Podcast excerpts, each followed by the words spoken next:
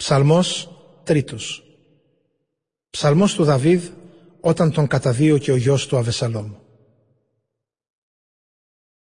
Κύριε, πώς πλήθυναν οι εχθροί μου. Πολλοί στρέφονται εναντίον μου. Πολλοί μου λένε, από το Θεό για σένα σωτηρία δεν υπάρχει. Εσύ όμως, Κύριε, είσαι ασπίδα προστασίας μου. Μου ξαναδίνεις την τιμή γιατί με δικαιώνεις. Καλώ με τη φωνή μου το Θεό και μ' αποκρίνεται από το βουνό της αγιότητάς Του. Εγώ πλάγιασα, αποκοιμήθηκα και ξύπνησα. Θα με βοηθήσει ο Κύριος. Δε σκιάζομαι πολύ άριθμο λαό που μέχθρα με κυκλώνει. Έλα Κύριε, σώσε με Θεέ μου.